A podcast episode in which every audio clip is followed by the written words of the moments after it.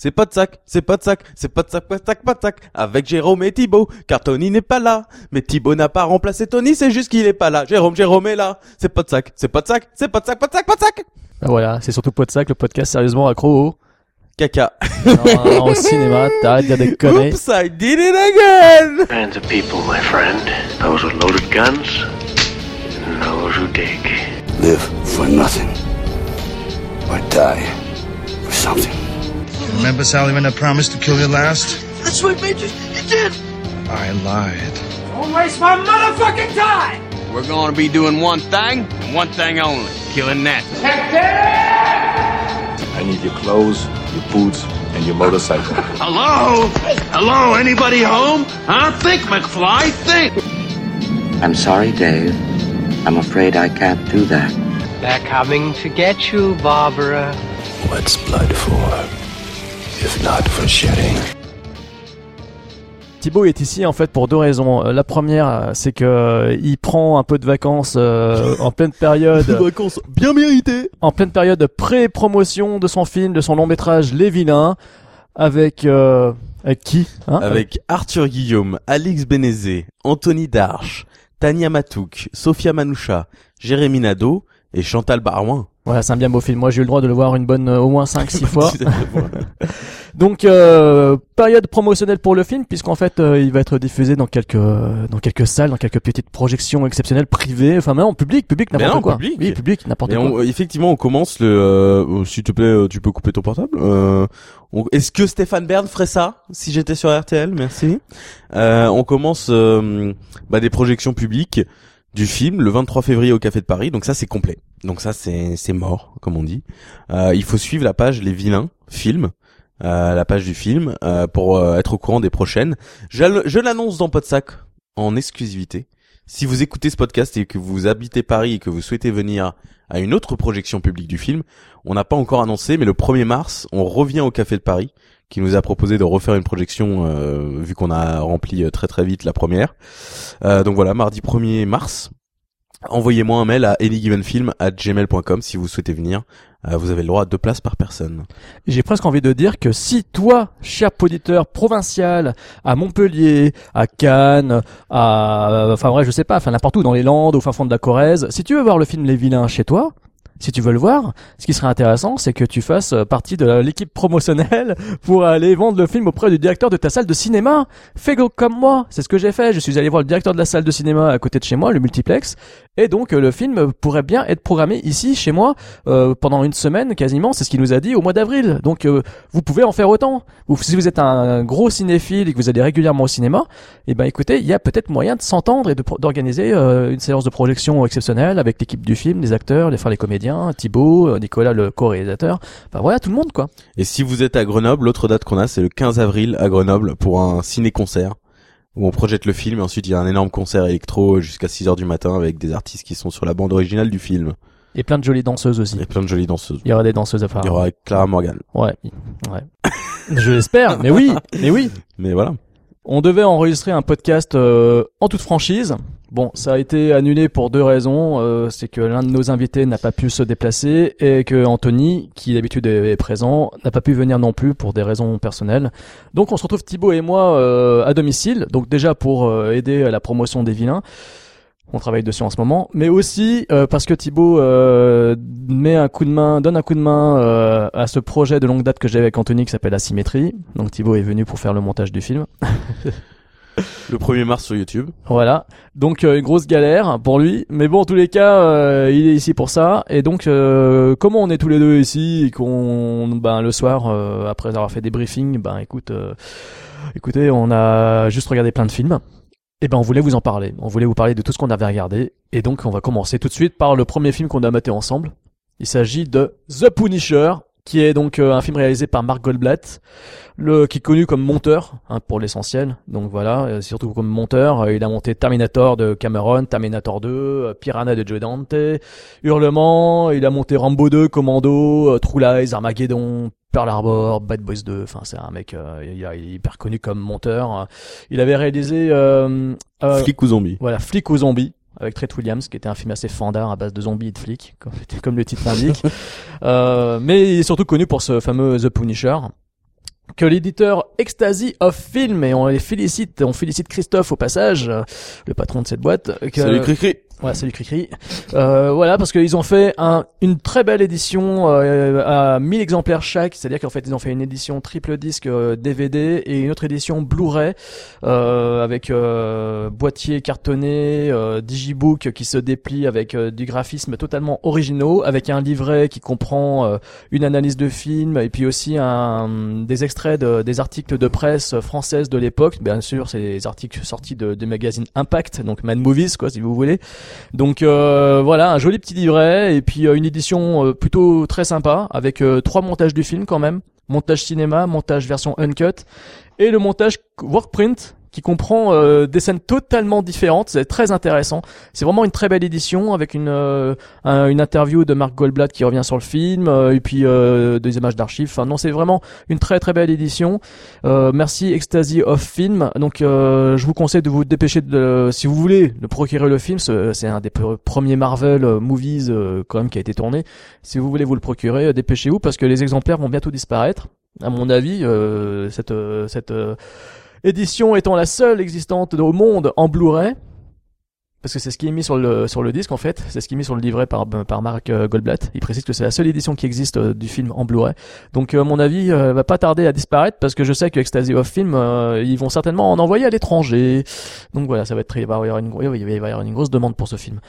Donc voilà. Alors ce film a été écrit par un pote à, à Thibaut qui connaît personnellement. Il s'agit de de Boaz Yakin. Boaz Yakin.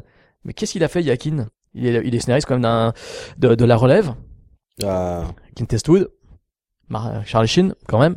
Il a écrit euh, Prince of Persia. Il est à l'origine de l'histoire de ce film que tu adores qui s'appelle Insaisissable. chef-d'œuvre. Voilà, chef-d'œuvre absolu, faut le dire. Louis Letarrier, merci si tu nous écoutes, on t'adore. Tu- T'as sauté quand même Dirty Dancing 2, Une nuit en enfer 2. euh, Mais non, mais Je c'était trouve volontaire. assez insultant C'était, euh, c'était, c'était, c'était volontaire.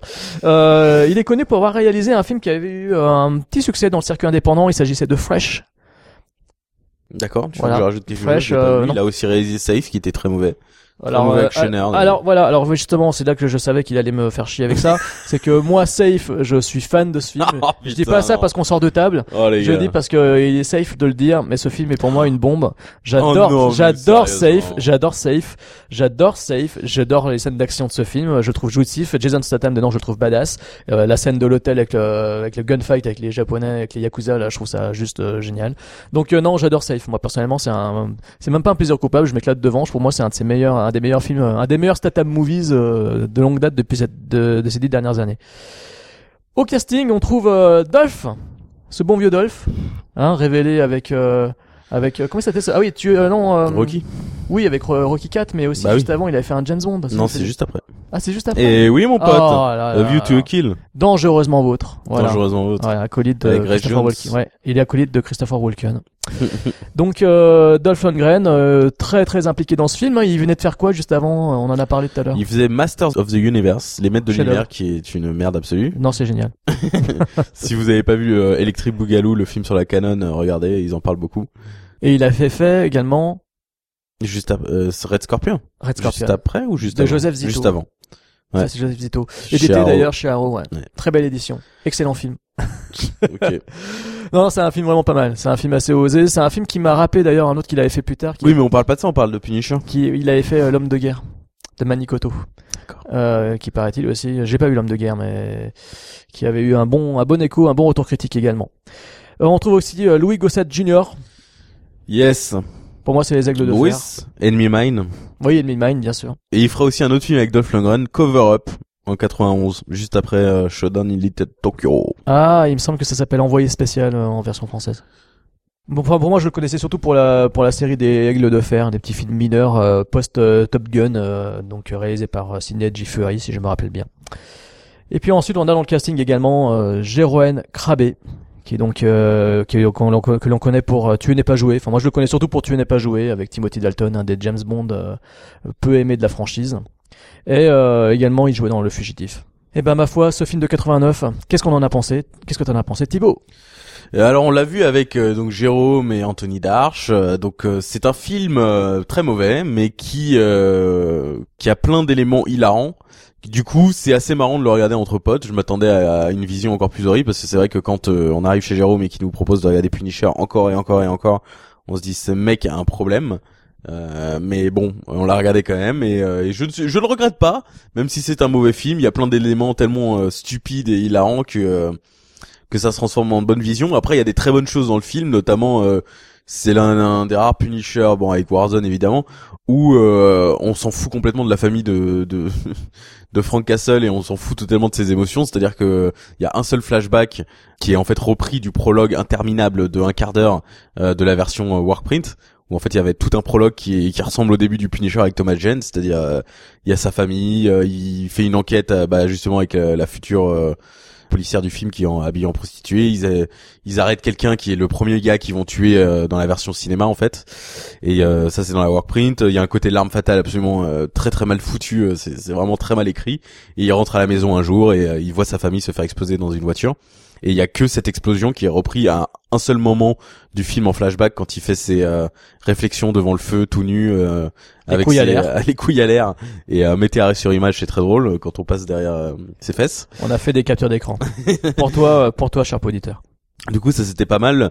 Euh, après, Dolph Lundgren est un très très mauvais acteur. Je ne peux pas le saquer. Moi, j'en ai rien à foutre qu'il soit intelligent ou pas. Euh, Ça ça ne m'affecte absolument pas qu'il, euh, euh, puisse faire des maths et que euh, il soit euh, très intelligent et qu'il ait un énorme QI. Je m'en branle totalement. C'est un très mauvais acteur. Il a une diction horrible et euh, il est très mauvais en Frank Castle. Euh, alors que Louis Gossett Jr. est plutôt amusant. Euh, Il y a un moment où il croit qu'il croit qu'il, je pense qu'il va avoir un Oscar avec ce film où il parle à, à Punisher et ça dégaine pas possible où on dirait un clochard en fait et il lui parle et il a les larmes aux yeux il dit mais putain mais putain mais tu te souviens pas qu'on était meilleurs potes? Et il fait un monologue de trois minutes qui m'a assez impressionné parce que dans une série B comme ça euh, faire un monologue euh, les larmes aux yeux c'est plutôt rare et donc euh, bravo Louis Gossett mais sinon bah, je te laisserai en parler mais il y a plein d'éléments qui m'ont fait beaucoup rire je pense qu'ils feront rire chers euh, nos chers auditeurs Alors je pense que c'est un film qui fonctionne sur la fibre, euh, grâce à la fibre nostalgique de ceux qui l'ont découvert dans les années 80. Je pense qu'il y a plein de gens de ma génération qui, euh, fans de la Marvel, fans des comics, euh, ont forcément été le voir en salle. Bon moi c'était pas le, euh, si c'était le cas pour moi je crois, je sais plus.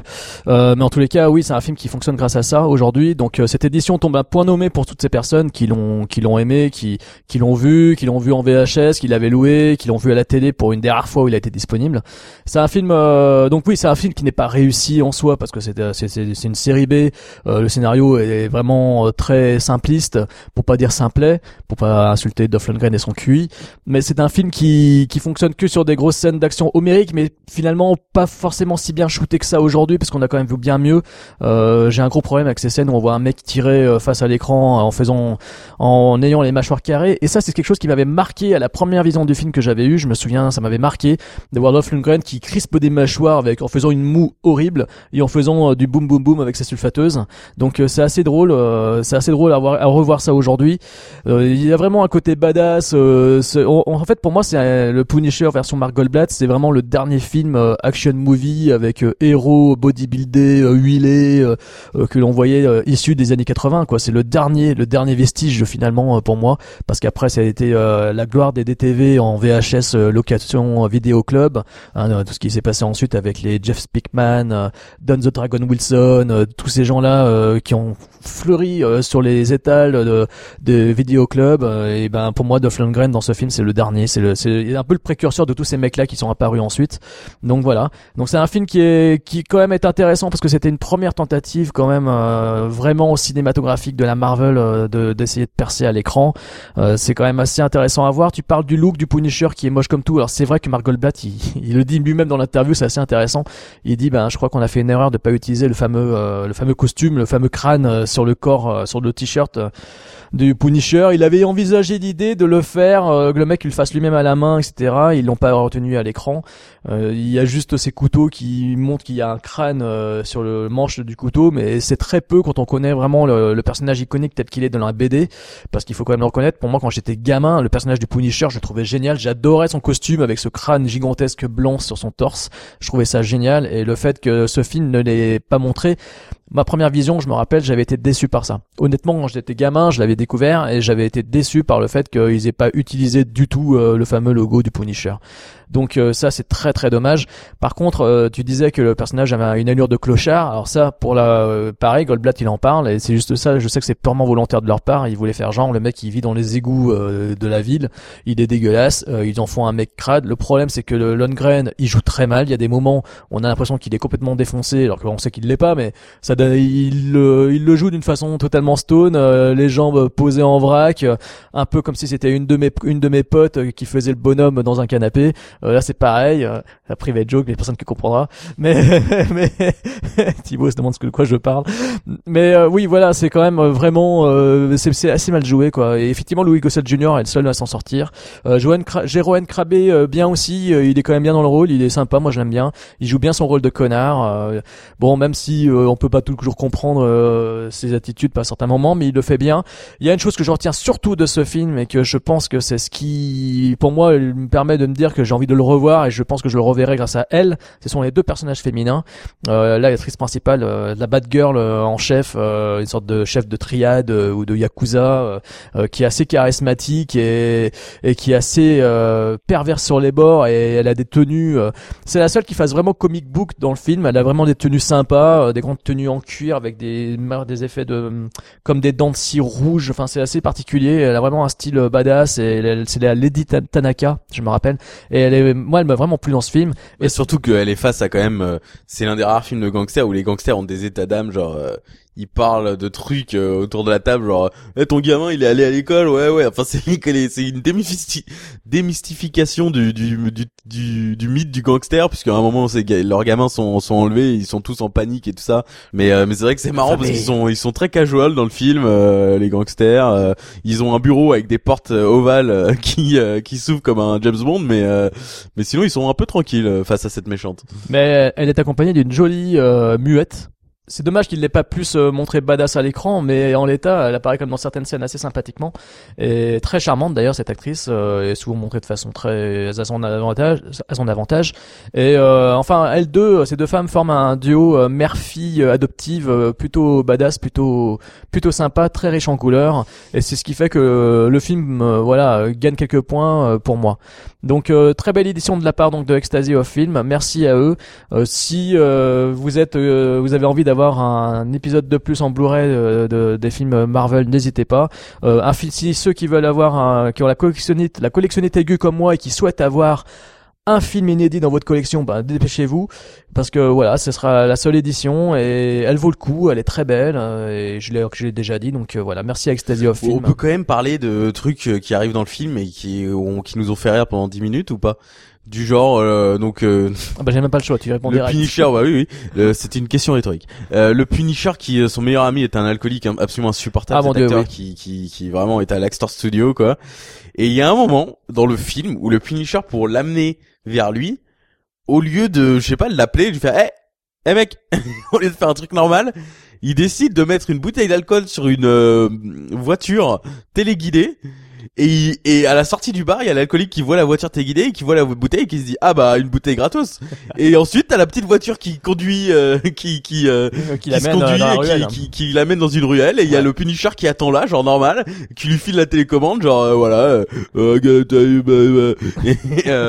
et, c'est absolument, ça nous a fait rire pendant 10 minutes, genre mais le Punisher va quand même très très loin pour amener un mec qui connaît déjà, qui est son acolyte, un acolyte qui plus tard dans le film fera tomber la télécommande super importante et euh, j'ai adoré aussi la résolution. pas le film pour ceux qui la l'ont pas résolution. Oh, la résolution de ça, c'est qu'il y a une télécommande dans un caniveau.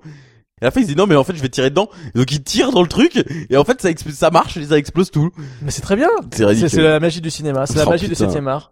Euh, il faut savoir que dans le film, tous les combats ont été réalisés avec des contacts pour plus de réalisme. Ça, c'était une volonté de la part du réalisateur et des, du directeur des cascades. Euh, Lundgren a lui-même fait toutes ces cascades. Il faut quand même le dire aussi. Donc bravo Dolph. Bravo Dolph. Voilà, il a fait toutes ces cascades.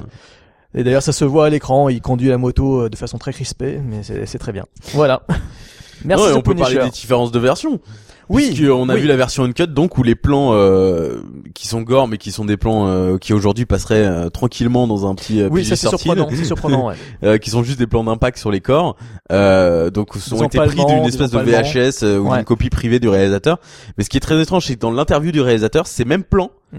censurés sont HD Alors que dans la version alors que dans la version ciné ils sont en qualité VHS et on voit direct euh, quels plans Ouais. ont été coupés Ouais, par la MPAB. Oui, ils précisent en fait, en, ils mettent un petit avertissement avant de regarder la version uncut, comme quoi les scènes supplémentaires sont en format d'origine. Donc en fait, vous voyez automatiquement toutes les petites secondes qui sont en plus, parce que je crois qu'il y a 16 secondes ouais, supplémentaires. 16 secondes que d'impact de balle Voilà, c'est des impacts de balles et des, des scènes sanguinolentes, euh, tranchage de, de tête, je crois, ou de main, euh, euh, empalement, etc. Et donc c'est quelques petites secondes euh, supplémentaires. Et bizarrement, elles sont en format, elles sont visuellement assez moches. Elles sont, mais en, comme ça, au moins on les cerne, on voit où elles ont été ajoutées. Et quand on regarde l'interview, effectivement, euh, les mêmes, on voit les mêmes images, mais en version euh, qualité HD. Donc je comprends pas trop ce qu'ils ont voulu faire euh, Ecstasy of Film avec non ça. bah, surtout que si c'est que 16 secondes et qu'ils les ont restaurés pour l'interview pourquoi pas les mettre dans le film Bah oui, j'ai pas bien compris. beaucoup ouais Christophe, si tu nous entends, Cri-cri, que tu répondes à cette question. mais euh, et puis il y a le workprint, et il y a le workprint donc euh, comme j'en ai parlé il y a une intro interminable de 15 minutes Oui. et, euh, très familial, très pépère. oh, c'est tranquille mais atroce, parce que c'est très lent, très mou. c'est les deux acolytes dans leur voiture qui parlent, qui blablatent. Après c'est Lundgren avec sa avec sa- famille. C'est de nouveau ensuite les acolytes dans leur voiture qui blablatent, qui font des blagues, qui mangent des sandwichs. C'est on comprend pas bien l'intérêt. Mais ce qui est- ce qui est marrant, ce qui est marrant, c'est de regarder le workprint euh, parce que franchement le workprint faut regarder juste pour ce quart d'heure supplémentaire, ce quart d'heure là quoi, je pense. Parce que quand on regarde le film euh, d'origine, ils font des réf- ils font référence à ce, à, ce- à ces 15 minutes là.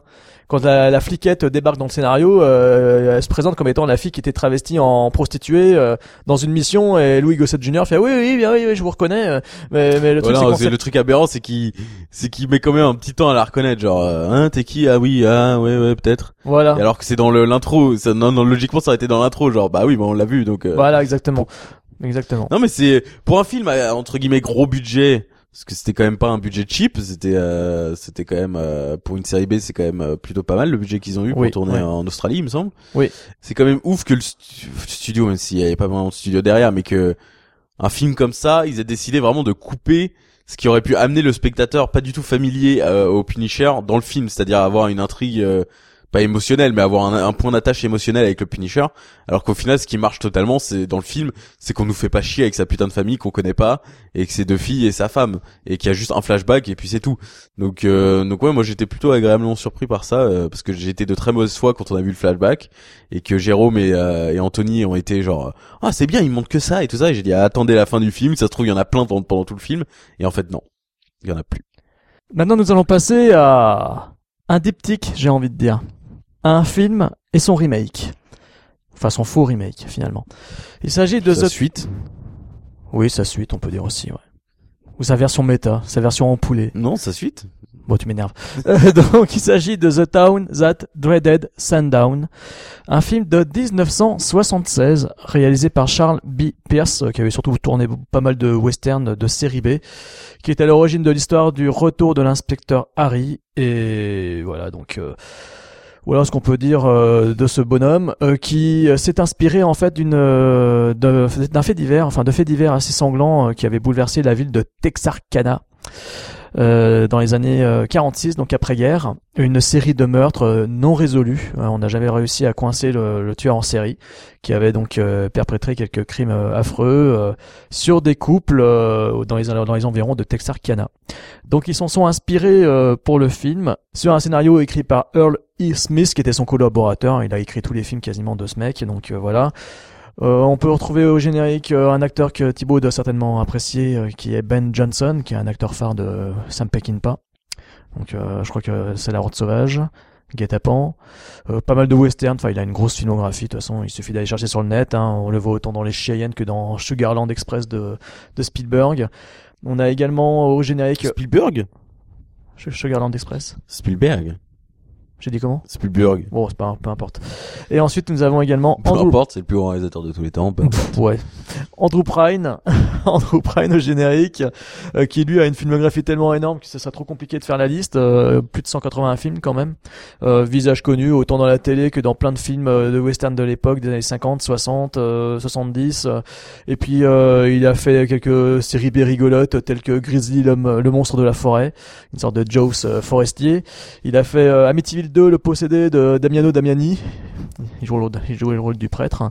Et euh, récemment, euh, bah, Rob Zombie, euh, qui adore recycler de, de vieilles gloires, euh, de vieilles gloires, euh, l'a fait jouer dans Lords of Salem, euh, son chef-d'œuvre ultime, qui avec, qui est juste atroce à regarder, mais c'est pas grave. Tant pis, euh, Rob, la prochaine fois tu feras mieux. Et, Il euh, paraît que son prochain film est génial. 31, oui, oui, justement, je l'attends avec euh, beaucoup d'impatience. Donc voilà, donc euh, bah, en gros de quoi ça parle The Town? Bah il y a des meurtres, voilà, ça se passe. le film se passe, euh, voilà, supposément se passe euh, à l'époque où euh, les, les faits divers se sont déroulés. Euh, c'est un film qui nous montre donc une série de crimes avec euh, un flic euh, qui mène l'enquête et il est secondé par un- une sorte de de super gloire euh, de la criminelle qui débarque euh, et qui est donc interprété par Ben Johnson. Donc ils forment tous les deux un duo assez sympa et ils mènent leur enquête pour essayer de coincer ce tueur masqué par un sac, un sac à patates, un peu comme le Jason du le tueur du vendredi, le deuxième vendredi 13 réalisé par Steve Miner, euh, dans lequel Jason n'avait pas encore récupéré son fameux masque de hockey.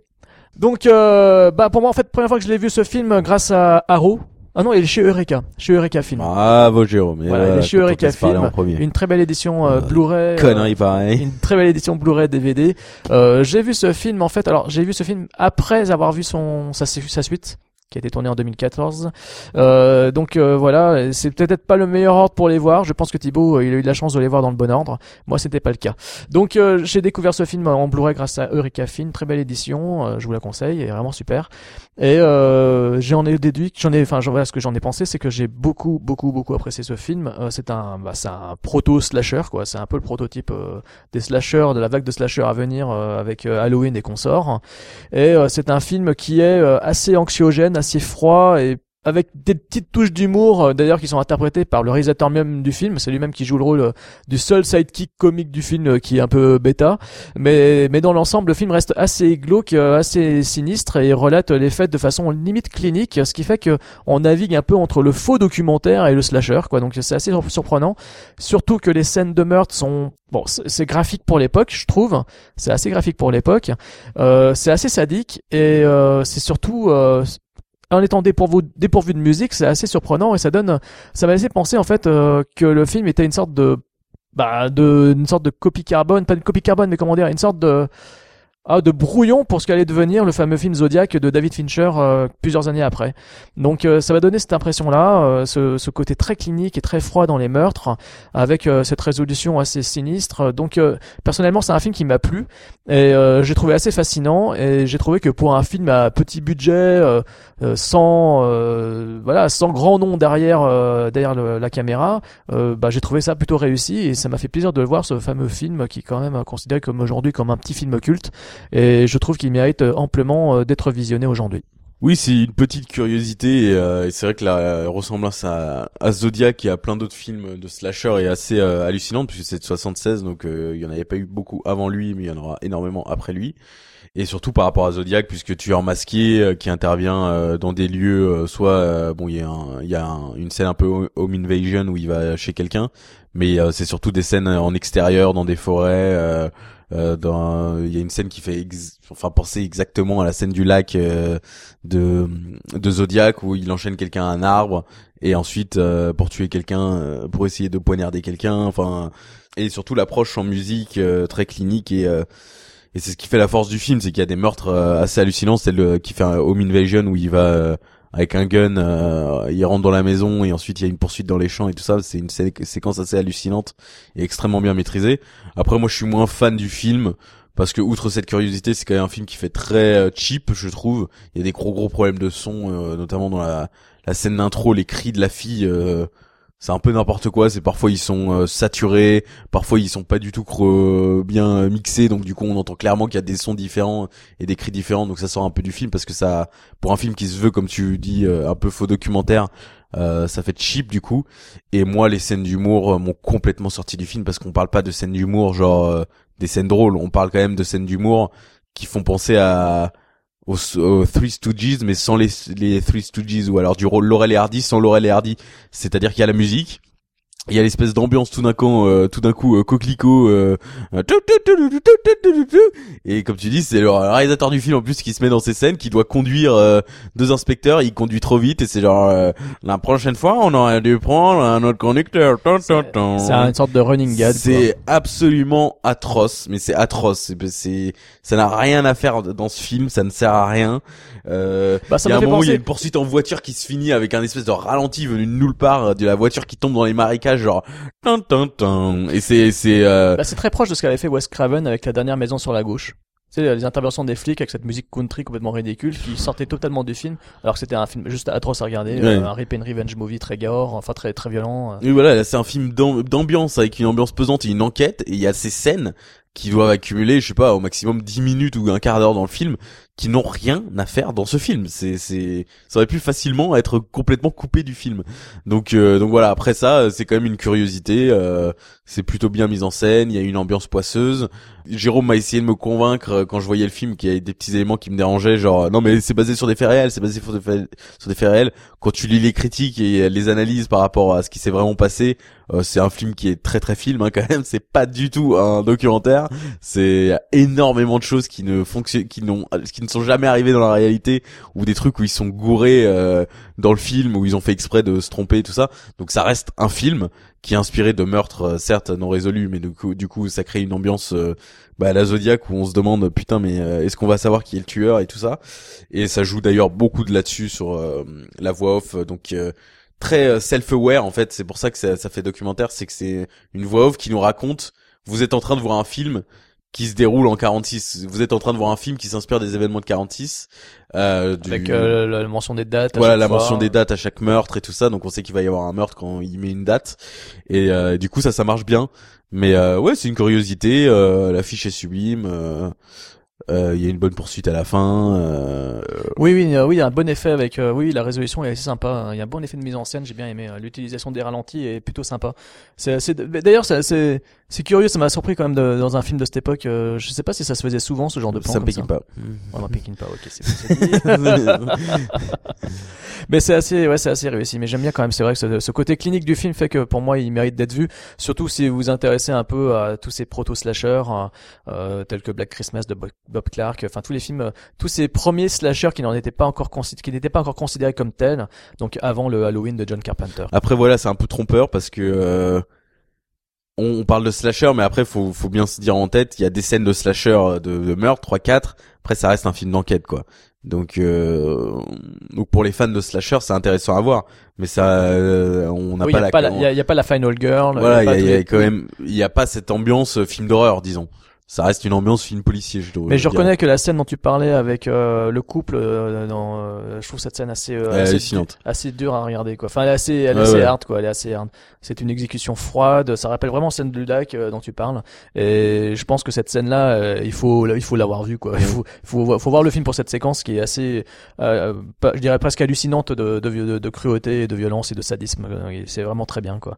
Et que même s'il y a un petit détail cocasse avec le coup du trombone, euh, je trouve que la scène euh, fonctionne euh, vraiment bien dans le style de, de cruauté froide euh, que j'ai beaucoup apprécié dans le film. Et d'ailleurs, c'est c'est ce qui est cette scène-là a été reprise euh, quasiment à l'identique dans le dans la séquelle euh, qui a été faite. En mieux fait. Parce que moi, euh, quand il attache le le couteau au trombone, j'étais genre mais Jérôme, qu'est-ce qui se passe? Parce qu'il faut vraiment aller loin pour euh, penser que ça va marcher et que c'est c'est c'est plus pratique que tuer euh, juste à Un main nue quoi. ouais. Ouais, ok, ouais. Mais c'est C'est aberrant. mais c'est- c'est- ça paraît aberrant, mais Le setup est très est très long. Mais le, le rendu, le rendu est glauque parce que le, le regard pervers du sadique derrière son masque et quand il souffle dans le trombone et tout ça, euh, je trouve que ça, ça donne un cachet vraiment tordu quoi au personnage en fait. Et, et c'est ce qui fait que pour moi le tueur c'est un tordu fini et infâme. Et j'ai eu le sentiment que c'était bien retranscrit ça finalement. Ce côté complètement grotesque rend le personnage vraiment vraiment sale et, et finalement c'est ce qui fait la force de, de ce tueur euh, insaisissable. Plusieurs années après donc euh, 40 ans presque euh, Ouais. après. Tout ce que vous avez aimé sur le 1 ne sera pas dans le 2. alors, bon là on est totalement l'opposé de l'un Ouais, d'autre pour ouais, notre avis ouais. sur le film, parce que justement c'est le fait d'avoir apprécié ce remake, cette euh, cette séquelle pardon, qui m'a poussé à acheter le film euh, chez Eureka et à découvrir le premier. Donc il n'est pas, je lis partout, hein, on lit partout. euh, c'est un remake, c'est un reboot, tout ça. Ça n'a, c'est c'est littéralement ce qu'on appelle une suite.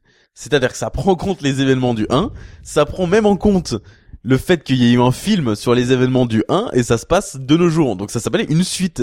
Je ne sais pas pourquoi Alors- les gens sont persuadés que c'est un remake. Ce n'est pas un remake Alors- puisqu'il parle de l'original dans le film. Alors, il faut savoir, oui, alors c'est assez curieux parce qu'en fait, bon, alors, déjà, le film a été réalisé par un réalisateur que Thibaut euh, connaît, parce qu'il a déjà rencontré. Non, je. N'importe quoi.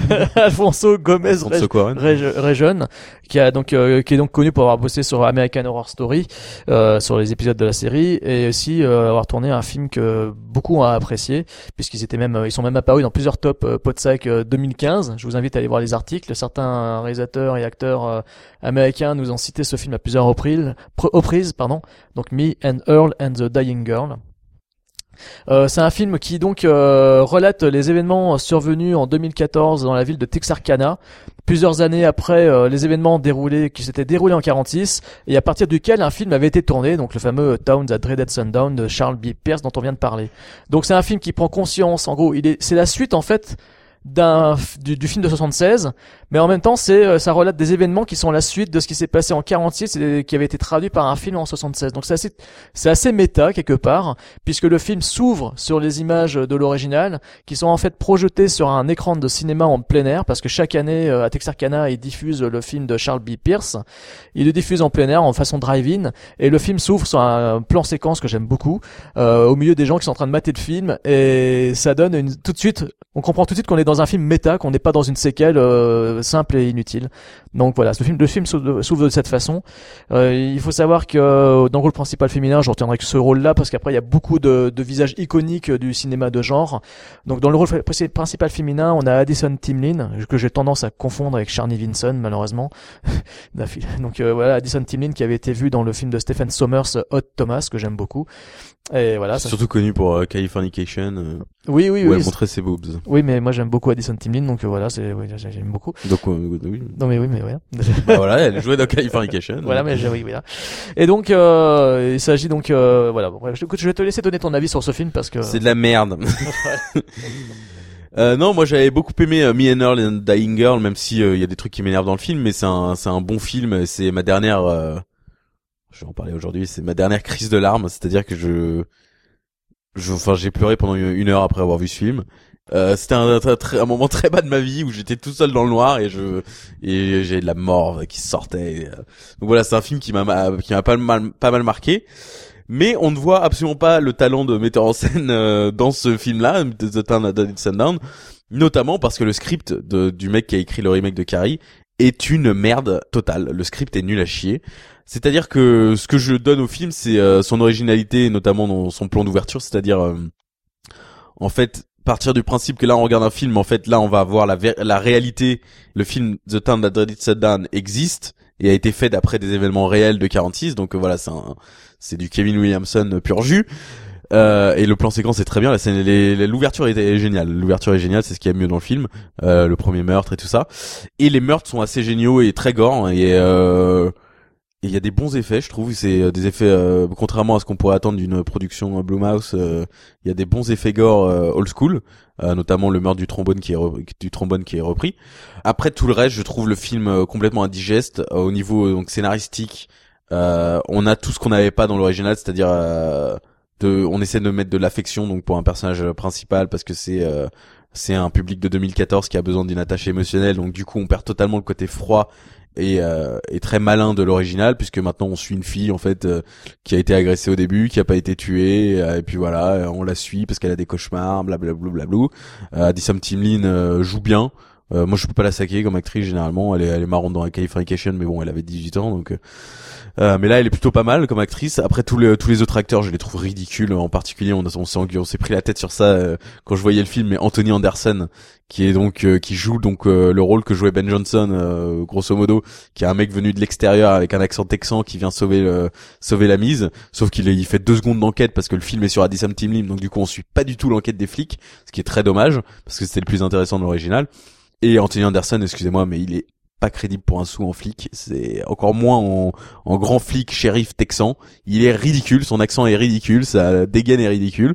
Donc voilà, j'ai beaucoup de mal avec cette conception. Enfin, du coup, là pour le coup, on a vraiment l'impression de voir un slasher où il y a quelques meurtres de temps en temps et avec une un twist. Mais euh, là, on le révélera pas parce que c'est un film récent, mais un twist d'une stupidité hallucinante. C'est-à-dire, ah oui, ok, en fait, on regarde euh, Urban Legend, quoi. On regarde Souviens-toi l'été dernier, où à la fin, c'est un, ah ok, c'est toi le tueur.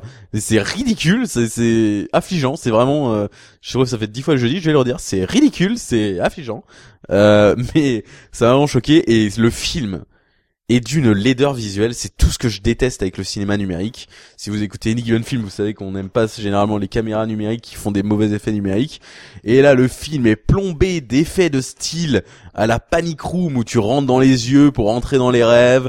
Euh, Il y a énormément, euh, je sais plus le nom de cette technique, mais c'est utilisé depuis l'arme fatale à tort et à travers, où il y a une partie de l'écran à droite qui est en focus, en gros plan, et la partie gauche de l'écran est en plan large et en focus aussi et au milieu il y a un trait euh, sur l'objectif donc euh, flou. Euh, c'est une technique euh, je ne sais plus comment elle s'appelle mais bref vous la connaissez. C'est dans l'arme fatale et dans tous les films policiers depuis.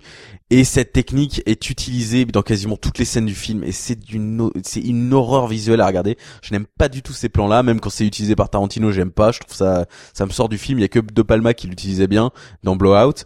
Mais euh, mais là il y a une scène notamment de dans une église où t'as toute une conversation faite comme ça, c'est-à-dire tous les plans, c'est euh, il y a un gros plan, un personnage en gros plan à gauche, un- autre plan large à droite, et c'est toute la scène est construite comme ça. C'est une une hérésie visuelle, et il y a énormément de fond vert, énormément de traficotage euh, visuel de euh, pour que le film soit un peu plus orange, un peu plus jaune. Du coup, ça donne un film totalement indigeste et qui sort complètement de la réalité. Et c'est finalement ça que je déteste, c'est c'est un film qui en plus veut qu'on accentue la réalité puisque c'est en train de nous dire que le film The original The Town That Dreaded Sundown est basé sur cette réalité-là, c'est-à-dire la réalité du film qu'on est en train de regarder, mais c'est un film qui est ultra assumé euh, fantasque visuellement. Et donc du coup moi j'ai beaucoup de mal à m'accrocher au film parce que euh, je trouve ça complètement con de- je trouve que ça ne respecte pas le concept de départ euh, du scénario qui est accessoirement très mauvais.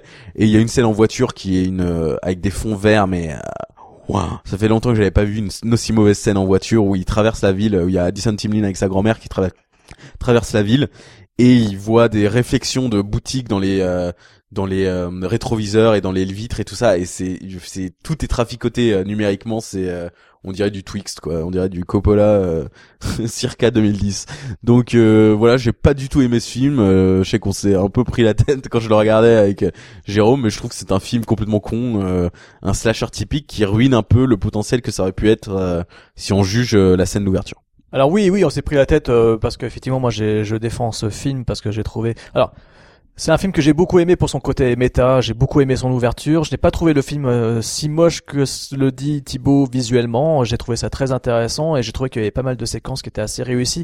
Alors c'est vrai que c'est souvent les scènes de meurtre qui pour moi sont les plus réussies visuellement parce que tout le reste est plutôt assez plat, je reconnais. Euh, je reconnais que les scènes de conversation, euh, les scènes d'enquête, euh, les scènes avec l'héroïne tournent un petit peu à la platitude visuelle et on voit tout de suite que le réalisateur vient du vient du milieu de la télé, vient de American Horror Story. Mais par contre, les scènes de meurtre, je les trouve assez graphiquement belles, je les trouve assez bien foutues, euh, tant par la mise en scène, la façon de cadrer et par le, le- le- les effets euh, gore qui sont par- pour le coup très gore, ce qui surprend d'ailleurs de la part d'une production Blumhouse hein, où euh, on préfère ne rien montrer du tout pour voilà pour parce qu'on n'a pas de budget. Ici, euh, ici, euh, ils ont fait un effort et visuellement, ça donne des choses vraiment très belles. L'ouverture, je la trouve euh, génialissime. euh, voilà. Euh, Il y a une scène aussi euh, de meurtre. euh, ils reprennent la scène de meurtre dans la maison euh, euh, de façon un peu plus ouverte. Ça va un peu plus loin dans le, dans le script et euh, la scène de poursuite euh, dans les champs euh, donne euh, filmé euh, en hauteur. euh, je trouve ça assez chouette et je trouve que ça donne ça donne un très bel un très bel aspect euh, visuel aussi à la séquence et je trouve ça assez chouette. Euh, le film euh, donc contient de très beaux des beaux petits morceaux de bravoure en fait euh, visuels. Euh, mais voilà, après c'est vrai que le défaut de la narration, c'est-à-dire que on sort du délire méta pour vouloir finalement se remettre dans les rails du, du slasher, euh, du slasher prototype euh, année euh, post-scream. Et ça, on sent, on sent quand même que c'est une production Blumhouse, c'est-à-dire que c'est quand même un, euh, Jason Blum, le patron de Blumhouse, c'est quand même un mec très racoleur. Il sait que voilà, il utilise des recettes pour fonctionner, pour faire fonctionner ses films. On sent que là, le mec, il a une emprise quand même sur ce projet. On sent qu'il n'a pas laissé les mains libres au réalisateur et son scénariste pour en faire un produit euh, quand même très calibré teenager, puisque là, effectivement, on n'a plus du tout le côté anxiogène et froid et clinique dont on parlait du, film original. Non, on est vraiment dans un slasher type avec euh, une jolie actrice qui nous raconte ses petits émois amoureux, avec euh, un casting qui n'est pas spécialement aux fraises, mais parce qu'on a quand même plein de gueules sympas. On a Ed Lauter, euh, qu'on connaît tous pendant les films des années 70-80. Il y a Veronica Cartwright qu'on avait vu dans plein de films connus aussi, sortir d'Eastwick, Alien. Donc il y a pas mal de gueules comme ça euh, dans le film qui font plaisir à, à retrouver. Hein, et Gary Cole, enfin voilà, il y, a, il y a plein de gens, plein de Denis Sauer aussi. Voilà, il y a Qui joue le fils du scénariste. voilà, euh, il y, a, il y a beaucoup, il y a beaucoup de personnes. euh, ou le fils du réalisateur, pardon. oui, oui. Oui, bah justement, euh, il y, a- beaucoup de visages connus comme ça sympas. Euh, L'histoire, quand elle est dans, quand elle est dans le délire euh, méta, le film devient vraiment intéressant et on s'amuse et on regrette finalement, euh, parce que le- vraiment le principal défaut du film, parce que pour moi ça reste quand même, c'est- quand même pas à la hauteur d'original évidemment. Euh, en ayant discuté avec Thibaut, j'ai quand même un petit peu réfléchi depuis, donc effectivement le film est quand même en dessous. Mais c'est quand ils reviennent sur le côté méta, quand ils essaient de revenir sur la trace même du film origine, que que le que ce que ce, cette séquelle devient intéressante. Cette séquelle prend gagne des points quand on est dans le dans le délire méta et elle, elle perd ce qu'elle gagne en force quand elle veut revenir sur un, un proto slasher classique avec twist à la con, avec euh, Scooby-Doo-esque euh, avec le style résolution intrigue à la Scooby-Doo. Avec Euh, euh, scène euh, qui tombe complètement à plat, quand- notamment quand un mec va à une veillée habillé en tueur, il se fait, euh, il se fait tuer. Ça n'a aucune conséquence sur euh, émotionnelle sur la ville. on est On ne vraiment sait dans, pas si c'est le- l'un des tueurs ou pas. euh, On est vraiment dans un dans un slasher, dans un mauvais slasher des années 2000 dans ces moments-là, et c'est ce qui nuit vraiment au film pour moi. C'est ce qui voilà, c'est ce qui fait qu'il perd des points à ce moment-là. C'est quand ils essayent de faire un truc mode branché jeune, euh, et là c'est vraiment dommage. Jason Blum, t'as t'as déconné sur ce coup-là. T'aurais mieux fait de de les laisser aller de- jusqu'au bout de leur délire euh, méta. Euh, Après, c'est quand même le scénariste de carrière, hein, donc euh, bon. Oui, oui, oui, c'est vrai que oui, oui non. Je veux ça m'étonnerait que le scénario était, était si bon que ça. Bah ouais, mais voilà. Bon, mais bon, sinon le film reste quand même intéressant à regarder parce que pour moi, si on regarde l'original, il faut voir la séquelle derrière parce que ces deux films quelque part euh, font un petit peu résonance. Dans le cadre d'une soirée, ça va être intéressant de voir les deux à la suite. Ça permet de voir, euh, de mieux apprécier à la rigueur le premier, de mieux le voir, euh, de mieux le valoriser et de s'amuser un petit peu des, des clins d'œil et de, de ce qu'ils ont essayé de faire avec cette séquelle, qui finalement euh, se révèle être un slasher basique, classique, mais avec quelques petits des éléments euh, qui font que le film se suit quand même euh, avec intérêt, euh, ces éléments méta, des scènes de meurtre très graphiques, euh, très gore. La scène du trombone est beaucoup plus gore que celle de l'original et c'est très très bien foutu. Euh, c'est vraiment gros plan à mort. voilà, c'est assez c'est assez gore, c'est assez vénère. Donc voilà, c'est ce qui fait que le film personnellement je je je l'aime quand même bien pour pour ça, pour ces petits éléments là. Mais bon, voilà, c'est, ça aurait pu être encore bien meilleur, ça aurait pu être encore beaucoup mieux si ça avait pas été euh, euh, voulu euh, un film commercial comme toutes les productions très Blumhouse, les, ces productions très insipides que Jason Blum a l'habitude de faire, quoi. Un film qui commence comme It Follows et qui finit comme Scream 3.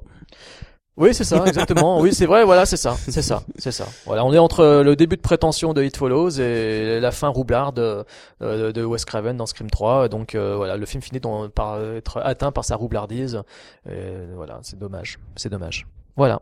Et on fait un détour en France. Je ne sais pas pourquoi on parle de ce film, on va en parler parce que je pense qu'on est fan de, Jérôme et moi et beaucoup d'auditeurs de, teen movies. C'est un petit plaisir personnel. Et on va parler de Sexy Boys, qui était euh, le teen movie post euh, American Pie français que j'avais vu euh, au cinéma. Euh, donc c'est un film de St- Stéphane Kazandjian qui euh, ce qu'on appelle un tâcheron euh, dans le dans le métier. Donc euh, notamment en tant que scénariste puisqu'il est quand même euh, consultant sur Denis, la comédie de merde avec Fabrice Eboué et Jean-Paul Rouve euh, et surtout sur euh, Bloody Mallory qui est euh, bon l'un des pires films français de tous les temps. Euh, dont l'affiche est juste sexy et dans lequel il y a Olivia Bonamy qui est, qui est magnifique et qui est une sorte de Buffy euh, version cinéma et qui est, qui est très sympa et que moi je l'adore comme plaisir coupable. Mais tu peux tu peux le dire à haute voix que c'est une merde? Oui, c'est une merde, mais c'est un plaisir coupable. C'est un plaisir coupable. C'est c'est quand même le seul film où vous voyez un, un travelot avec des chaussures, euh, des plateformes boots euh, équipées de, de mitraillettes, quoi. Euh t'es sûr?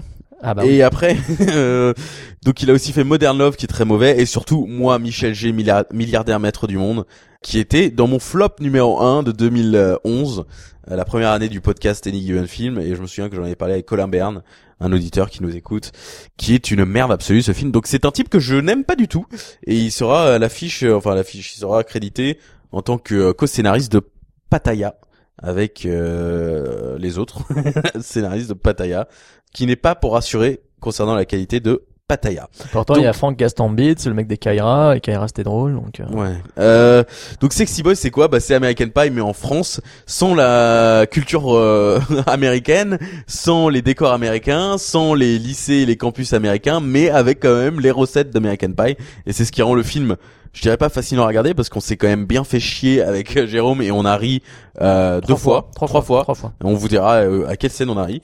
La mais oui, c'est fascinant. La scène des pattes. C'est fascinant de voir un film qui essaye de faire comme les Américains sans adapter le concept teen comedy à la française. Et donc du coup, il y a des musiques à l'américaine, il y a une intro à l'American Pie mais complètement inconséquente qui ne qui n'a aucun gag, qui n'a aucune chute, qui n'est même pas vulgaire. Euh, Il y a quasiment aucune scène sexy dans le film, si ce n'est euh, une actrice euh, porno euh, qui va se joindre à, aux mésaventures d'un des sexy boys. Et qui sont les sexy boys surtout? Euh, ce sont trois acteurs euh, pleins d'avenir. Julien Baumgartner, qui est peut-être euh, l'un des, héros de teen comedy les plus insipides du monde.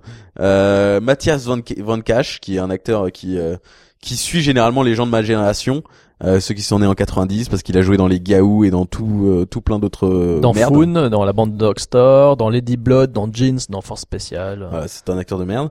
Et euh, Jérémy Ekamim, qui est là, qui a un peu son gros dossi- dossier. Si vous voulez le faire chier dans la rue, je pense, maintenant qu'il se euh, prend la tête et qu'il c'est un artiste, allez le voir. Il dit, eh, euh, sexy boys, et parce qu'il euh, dedans il s'enfonce une bouteille de bière dans le cul. Par le Euh, du mauvais sens. Et euh, Parce que tout le monde sens. sait qu'une bouteille de bière faut l'enfoncer dans le bon sens, si possible. Hein, euh, il sait pas, il, il a Bah, pas fait correctement. Si, si, euh, Si si vous vous, devez le êtes enclin à vous enfoncer une bouteille de bière dans le cul, autant le faire dans le dans le sens le plus logique. Voilà. Voilà. Mais euh, fait que la scène n'est pas du tout crédible, mais bon, c'est pas grave. et euh, Armel Dodge qui est euh, fort mignonne euh, Ah en oui, petite oui, oui. euh, Armel, héroïne. tu es très jolie. Mm. Armel, voilà, la, la- la sœur de Laurent. Oui ou pas? Je ne sais pas. Et voilà, Peu importe. on interprète. Je ne sais pas. Je ne pense pas. Ça m'étonnerait. Et voilà, donc euh, voilà ce petit monde et euh, petite euh, pensée à Violette Palcossian qui est euh, Ah oui. magnifique si elle nous écoute, euh, Oui. qu'elle nous envoie un petit message, euh, Thibaut Turcas sur Facebook. Donc euh, Et à moi aussi. Donc euh, Sexy Boys, bah c'est de la merde, hein, c'est de la merdasse. Euh, c'est un film. euh, alors on en parle aussi parce que c'est marrant parce qu'on parlait un peu des influences des vilains, euh, parce que oui on parle que des vilains en privé avec Jérôme, les vilains, les vilains, les vilains. Euh, et on parlait un peu des influences. C'est vrai que d'une certaine façon j'ai dit Sexy Boys était en tête quand on a fait les vilains parce que pour moi c'était ce qu'il fallait pas faire. Mais c'est un film qui m'est resté longtemps parce que je l'ai vu avec ma mère au cinéma donc en quand j'avais euh, 12 ans euh, ou 11 ans. Et ça m'a suivi toute ma vie, je l'ai revu beaucoup de fois sur Canal et tout ça. Et alors que c'est un film qui est euh, assez épouvantable. Mais tu l'avais aimé quand tu l'avais vu la première Ah fois. c'était culte pour moi. C'était culte jusqu'à mes 16, 17 ans où je me suis rendu compte que c'était nul à chier. Et, euh, et j'ai, euh, par erreur, dit que c'était un plaisir coupable avant de regarder le film avec Jérôme. Et en fait, je me suis rendu compte, non, c'est pas du tout un plaisir coupable, c'est juste que je ris deux fois et que c'est un film avec l'ambiance qui me rappelle des trucs, mais que sinon c'est très mauvais et qui est fascinant de, pour son côté vraiment plagiat de American Pie. Mais ils sont prêts à faire des trucs complètement illogiques juste pour avoir une scène à la American Pie. Exemple en tête, les pattes. Donc il y a une scène dans le film où euh, Armel Dodge cheat des trucs euh, genre euh, certains pour avoir euh, Elle, cite, elle lance en fait des idées euh, de masturbation masculine complètement absurdes. oui Et, et, elle balance les, les idées comme ça les unes après les autres à l'arrache quoi. elle en balance au maximum trois dans une scène de bibliothèque qui a un quart d'heure de film Ouais. où elle dit des pattes. T'as déjà essayé toi des pattes Non. Voilà c'est tout. Pas plus. On n'en Voilà. parle jamais dans le film. 45 minutes plus tard, t'as le héros qui se fait des pattes. Une heure plus tard, t'as le héros qui se fait des pattes et qui mais il y a même pas le, le moment où il se dit je vais peut-être essayer. C'est genre, il se fait des pâtes, il se dit, ah tiens, euh, 10 minutes avant que mes invités arrivent, ah bah je vais remplir un gant euh, de pâtes et je vais me masturber dans des pâtes. Et et, et ça arrive. Ensuite, il jouit dedans. Il y a ses invités qui arrivent. Il est chez lui, mais au lieu de se dire bon bah je vais tout ranger et je leur ouvrirai la porte plus tard, il leur ouvre la porte et donc du coup il est dans un stress permanent genre oh waouh oh, qu'est-ce qui va se passer? Et on se dirait une mauvaise comédie de Rob Schneider. Pareil une scène où euh, Mathias Van Catch a une euh, un gun Michet dans les mains. God Michet qui se retrouve chez lui, on ne sait comment parce que c'est à la grand-mère du héros, euh, mais il se retrouve chez un des personnages secondaires. Il l'ouvre, c'est quand même aller dans la dans le vagin de, ce- de la grand-mère de son meilleur ami. Il se dit je vais jouer avec. Il se le met sous le menton. Et il se le met sous le menton et tout ça. Sa hein. copine arrive, au lieu d'éteindre simplement le le le God Michet, il y a un- une scène de comédie burlesque, genre waouh waouh waouh, il glisse sur le, il glisse partout. Euh, Il y a un God Michel numérique qui part, euh, qui part quand elle ouvre la porte et il regarde et il fait, euh, je crois que je me suis, euh, j'ai fait une connerie. C'est, il y a plein de scènes comme ça qui sont juste genre, on essaye vraiment de montrer qu'on peut faire la même chose en France mais on ne peut pas. Et c'est ça et c'est le même syndrome pour les pour les- le cinéma d'action français. Il faut et le cinéma d'horreur français. On a et le cinéma de science-fiction français. Bref pour tout le cinéma français à part le film social ça on sait bien faire. Ça ça on aime bien le film social. Mais il faut arrêter de d'essayer de de faire ce qu'on dit à l'américaine c'est-à-dire adapter-le à notre culture. Arrêter de pareil ce qu'on pourrait dire à Fred Cavaillé, pourquoi tu essayes de faire des intrigues où les flics sont à l'américaine alors qu'on n'a pas ce, ce, ce- on n'a pas cette culture en France, il faut l'adapter à notre culture. Et là, c'est le syndrome typique de tous les films de science-fiction, pareil, Chrysalis et tout ça, qui essayent de rendre crédibles des trucs qui ne sont absolument pas crédibles parce qu'on est en France. C'est adaptez-le à la culture française. Sauf que Sexy Boys veut l'adapter à la culture américaine, du genre quand les euh, héros s'embrassent à la fin du film, il y a une musique de rock pop indigeste américaine, il y a pas une musique française, il y a rien, c'est c'est genre euh, du faux euh, Green Day, 182. du, ouais, du faux Blink 182 ou Offspring, euh, mais mauvais et dans un film français. Et, euh, et voilà, c'est le film est, mar- est marrant à regarder pour ça, pour voir à quel point ils se sont trompés sur euh, ce qu'on pouvait faire en France. Je ne dis pas qu'on peut pas faire de teen comédie en France ou de comédie vulgaire en France. Je dis juste ne, le faites pas ou il y a des trucs qu'on ne connaît pas en France ou alors juste parce que ça a marché dans American Pie qui est un film américain. À vous les studios. euh, oui, donc euh, oui, ce film est totalement raté. C'est une catastrophe. Euh, c'est alors c'est un film qui est intéressant à regarder. Alors c'est vraiment si on est entomologiste, si on est anthropologue du cinéma français et qu'on veut essayer de comprendre ce qui a été fait à certaines périodes de, de la vie du cinéma français, euh, voilà parce que là, euh, là, il, il est en train de creuser sa tombe. Euh, c'est une comédie qui se voulait, à mon avis, euh, être un précédent. Je pense qu'il voulait créer un précédent. Il- Totalement. il voulait faire un film, ouais, regardez, maintenant on fait enfin un film à l'américaine, on fait enfin notre American Pie. Et on sent que tout le monde est impliqué dedans. Ils étaient tous sous coke, c'est pas possible autrement. Tous les comédiens devaient être sous coke. Euh, le réalisateur aussi. Euh, je pense qu'ils ont voulu créer quelque chose de nouveau, de neuf, de frais. Bon, ça, on peut, on peut les féliciter pour ça. Ils ont fait, ils ont tenté, ils ont échoué. Bon, bon, ok.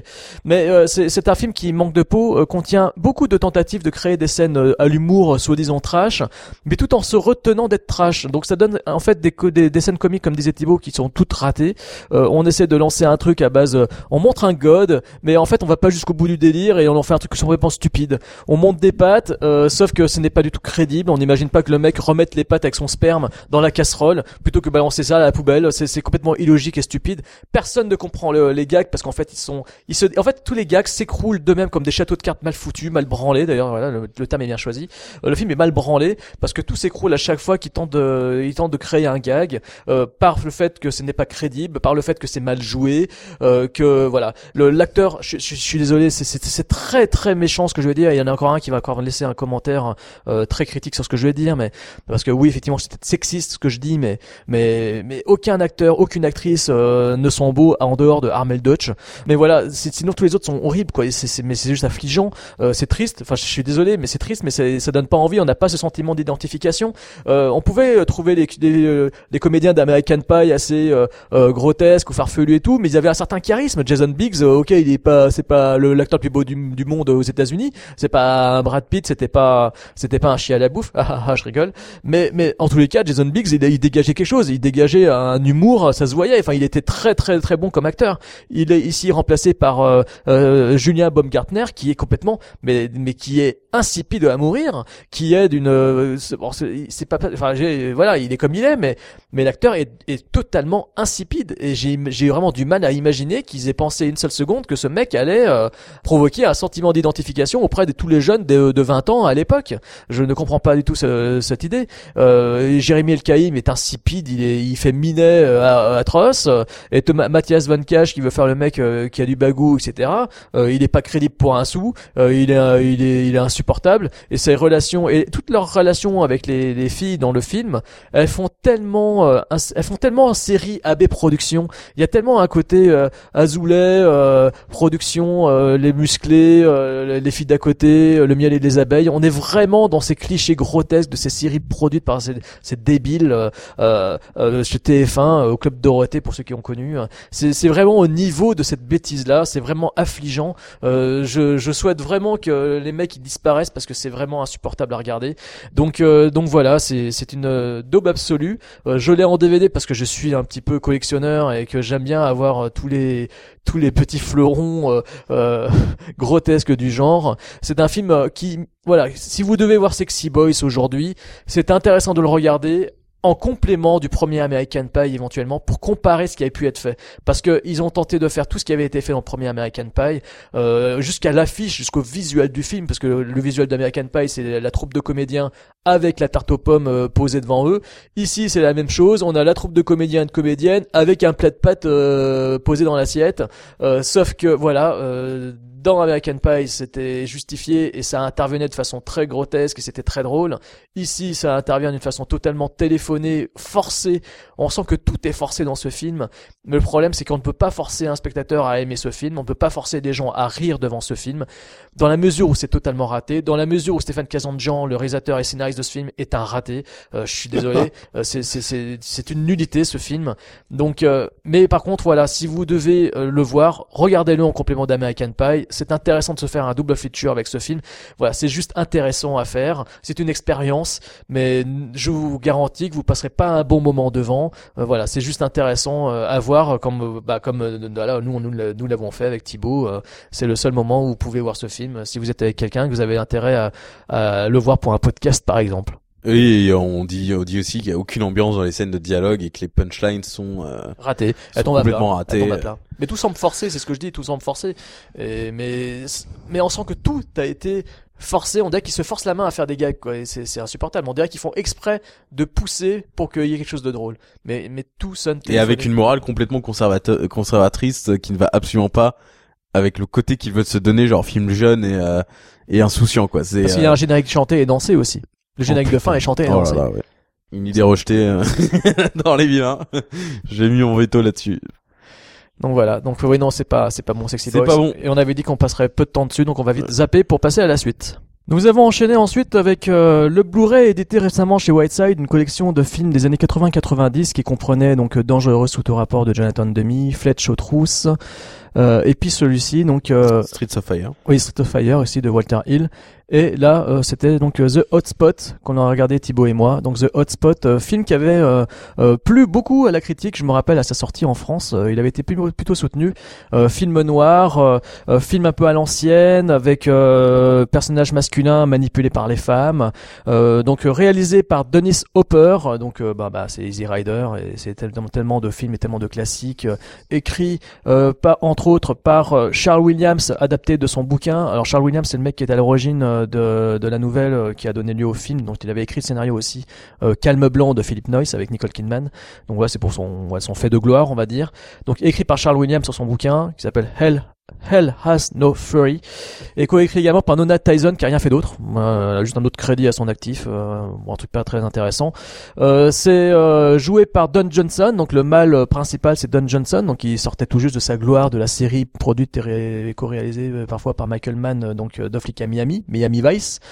C'est également interprété par Virg- Virginia Madsen au top de sa voilà au top de sa forme physique. Et par Jennifer Connelly qui à l'époque était plutôt jeune, elle avait dû avoir une vingtaine d'années je pense, pas loin. On a également dans les seconds rôles Charles Martin Smith, donc euh, le comptable dans Les Incorruptibles pour ceux qui s'en souviennent. On a également William Sadler, donc euh, bon bah le bad guy, voilà le bad guy de 58 minutes pour vivre et puis après auprès de 200 films à son actif. Voilà, ça c'est je pense pour les, les visages connus euh, du Il y a Leon Rippey de euh, Arak Attack. Voilà, je voulais alors dire. ça c'est très bon à Attack, donc là je suis content que tu l'aies dit. Euh, il faut savoir que Dennis Hopper, son premier choix pour le film, c'était Mickey Rourke et Debra Winger pour jouer euh, les rôles principaux qui ont été tenus finalement par Don Johnson et Virginia Madsen. Voilà. Et puis il y avait également aussi euh, bah, l'éventualité de faire jouer Uma Thurman et finalement c'est Jennifer Connelly qui a été choisie. Donc une blonde et une brune autour de notre cher Don Johnson pour ce polar qui raconte l'histoire donc d'un gars qui débarque dans un bled. Euh, ce mec, euh, on- le film on sait pas trop à quelle époque ça se passe. On a l'impression que ça se passe dans les années 50 alors que ça se passe plutôt à l'époque du film je pense. Mais il y a un, un côté suranné, film noir tel qu'on a l'impression qu'on se déroule dans les années 50 et 60. Donc ce mec débarque dans ce bled, on sent qu'il est intéressé par la banque. Euh, il constate que dès qu'il y a le moindre incendie, les employés de la banque sont réquisitionnés comme pompiers, volontaires. Donc il se rend compte qu'au moment où il y a des problèmes dans la ville, euh, la banque est désertée à part par son directeur. Donc il y voit une opportunité évidemment pour commettre un braquage. Sauf que euh, entre temps, comme il va trouver un boulot de façon totalement grotesque d'ailleurs, il va trouver un taf. euh, il va se retrouver en fait euh, entre deux femmes, une blonde femme fatale, euh, très dans l'esprit de, des Veronica Lake des films des années 40, euh, interprétée par Virginia Madsen, et euh, face aussi à une belle brune interprétée par Jennifer Connelly, euh, qui à l'époque euh, était toute jeune et fraîche et magnifique. Donc une blonde et une brune qui se, qui se, en fait, qui se disputent en fait ses faveurs masculines, qui se disputent ses bijoux de famille, et euh, ça, ça, ça, ça donne donc un film euh, qui dure plus de deux heures. Euh, film d'ambiance, film noir, euh, affiche, je me rappelle, française assez belle avec euh, gros plan sur les lèvres, gros plan sur les lunettes, euh, plan sur la voiture. Ça donnait un côté euh, euh, très particulier à cette affiche de film que je, qui m'avait vraiment, qui m'avait vraiment marqué quand j'étais jeune. Euh, ouais, j'avais 14-15 ans quand le film était sorti, donc ça m'avait marqué. Euh, après, est-ce que ça en fait un bon film? Eh ben, écoutez, à vous les studios, Monsieur Thibaut Turcas. Alors, je tiens à préciser que quand on m'a vendu le fait qu'on allait regarder ce film avec Monsieur Darche et euh, Monsieur Jérôme, car oui, nous voyons beaucoup de films à trois, nous ça comme ça, j'ai cru que ça durait une heure et demie. Donc, euh, la réalisation que ça allait durer 2h10 m'a fait peur et mes peurs ont été confirmées. C'est-à-dire que comme tous les films de Dennis Hooper, pour faire une grosse généralisation méchante, c'est chiant. C'est excessivement chiant. C'est chiant, chiant, chiant, chiant, chiant. Euh, c'est un néo-noir, ce qui n'est pas pour me déplaire, parce que j'aime beaucoup l'ambiance assez euh, torride du film, et le film vaut euh, essentiellement parce que c'est un film euh, qui lorgne un peu avec l'érotisme, et que ça n'aurait pas été ça si euh, Denis Hooper ne s'était pas mêlé et voulait plutôt faire un film euh, d'ambiance poisseuse euh, sexuelle que qu'un film de euh, de genre euh, polar. Pourquoi ça dure 2h10 On ne sait pas parce que ce ne sont quasiment que des intrigues de mœurs en fait. Ce sont que des que des disputes de couple ou des disputes de sexe ou du sexe euh, et que l'intrigue en soi euh, que policière que tu viens de décrire euh, tu en fait en résumant juste il est intéressé par la banque on résume euh, la première demi-heure du film. C'est qu'il y a globalement que ça qui, se, passe la première demi-heure du film. La deuxième demi-heure c'est comment il va le faire. Euh, à une heure de une heure et, à une de une heure à une heure et demie c'est euh, comment il l'a fait. De une heure et demie à deux heures c'est comment il va faire pour s'en sortir. Et de deux heures à deux heures dix c'est l'épilogue. Donc en gros c'est ça. Donc c'est très très chiant à regarder. Et Denis Hooper n'est pas le mec le plus rythmé du monde ce qui est quand même ironique pour un alcoolique c'est que du coup ces films sont euh, à l'inverse de lui ils sont pas du tout speed ils sont tranquilles. Euh, ce qu'on comprend ce qu'il veut enfin ce qu'il veut faire est très compréhensible c'est-à-dire euh, voilà un film hors du temps qui ne vaut uniquement que pour ses personnages. Et des personnages plutôt pas mal après on se voilà c'est toujours un film où on aime bien se foutre un peu de la gueule des, petits défauts ou des petites incohérences parce que c'est quand même euh, c'est quand même pas parfait euh, au niveau caractérisation des euh, des personnages. Mais voilà il y a Maddox Don Johnson très très beau dans le film qui bullshit qui devient un vendeur de voitures qui refuse de faire le reste du travail. C'est un mec qui va qui est tellement en avant face à ses problèmes que il en devient choquant dans la deuxième partie que quand il se rend compte qu'il va avoir des problèmes. Parce que c'est quand même tout ce qu'il fait dans la première partie du film c'est euh, globalement c'est insulter les gens mettre les gens en doute ne pas faire son taf et aller baiser des meufs. Et du coup dans la deuxième partie quand il est euh, quand il fait un peu le mec surpris que euh, ce qui va lui arriver n'est peut-être pas si charmant que ça euh, ne marche pas du tout parce que dans la première partie il était tellement genre aware de ce qui se passait autour de lui et de ce qui dégageait comme euh, comme charisme que euh, la deuxième partie tombe un peu à plat à ce niveau. Et puis après oui t'as euh, la folle de service entre guillemets euh, nymphe euh, qui euh, qui qui veut tuer son mari qui est Virginia Madsen qui est absolument sublime dans le film qui est magnifique et qui a eu honte du film parce qu'elle elle montrait trop de nudité Tony Super a dit qu'elle refusait un peu de faire la promo et tout ça parce qu'elle a fait trop de nudité mais c'est pas pour déplaire aux spectateurs masculins et euh, Jennifer Connelly la petite ingénue euh, qui euh, qui a une scène culte autour d'un lac euh, topless qui était une, scène très reprise par Mr Skin et et Tutti Frutti quand on parle des, des meilleures scènes topless du film. Non pas que je regarde ces tops qui sont complètement sexiste et misogyne, hein, évidemment. Je fais ça uniquement pour des raisons journalistiques. Et euh, mais voilà, il y a pas grand chose à se mettre sous la dent en fait. Il y a pas grand chose à se mettre sous la dent et on tombe un peu dans le cliché du film noir où c'est que des femmes fatales et que des intrigues dont on se fout et que c'est que des personnages antipathiques. Euh, du coup, c'est pas très intéressant à regarder sur deux heures, euh, malgré euh, la volonté de rendre le film un peu original. Euh, le film part très vite dans des excès euh, des excès euh, justement pour rendre le film un peu décalé mais qui ne marche pas du tout. Notamment Virginia Madsen toute une scène où elle fait ses déclarations à poil euh, autour d'un espèce de chantier euh, et à un moment euh, Don Johnson pour euh, l'embrasser saute sur elle et ils tombent tous les deux dans une dune de sable à côté de carcasses de voitures mais c'est absolument aberrant. Et il faut savoir que dans cette scène Virginia Madsen on est censé croire euh, qu'elle ait créé un petit totem pour faire l'amour euh, au milieu d'une usine désaffectée avec trois quatre bougies et, et deux oreillers.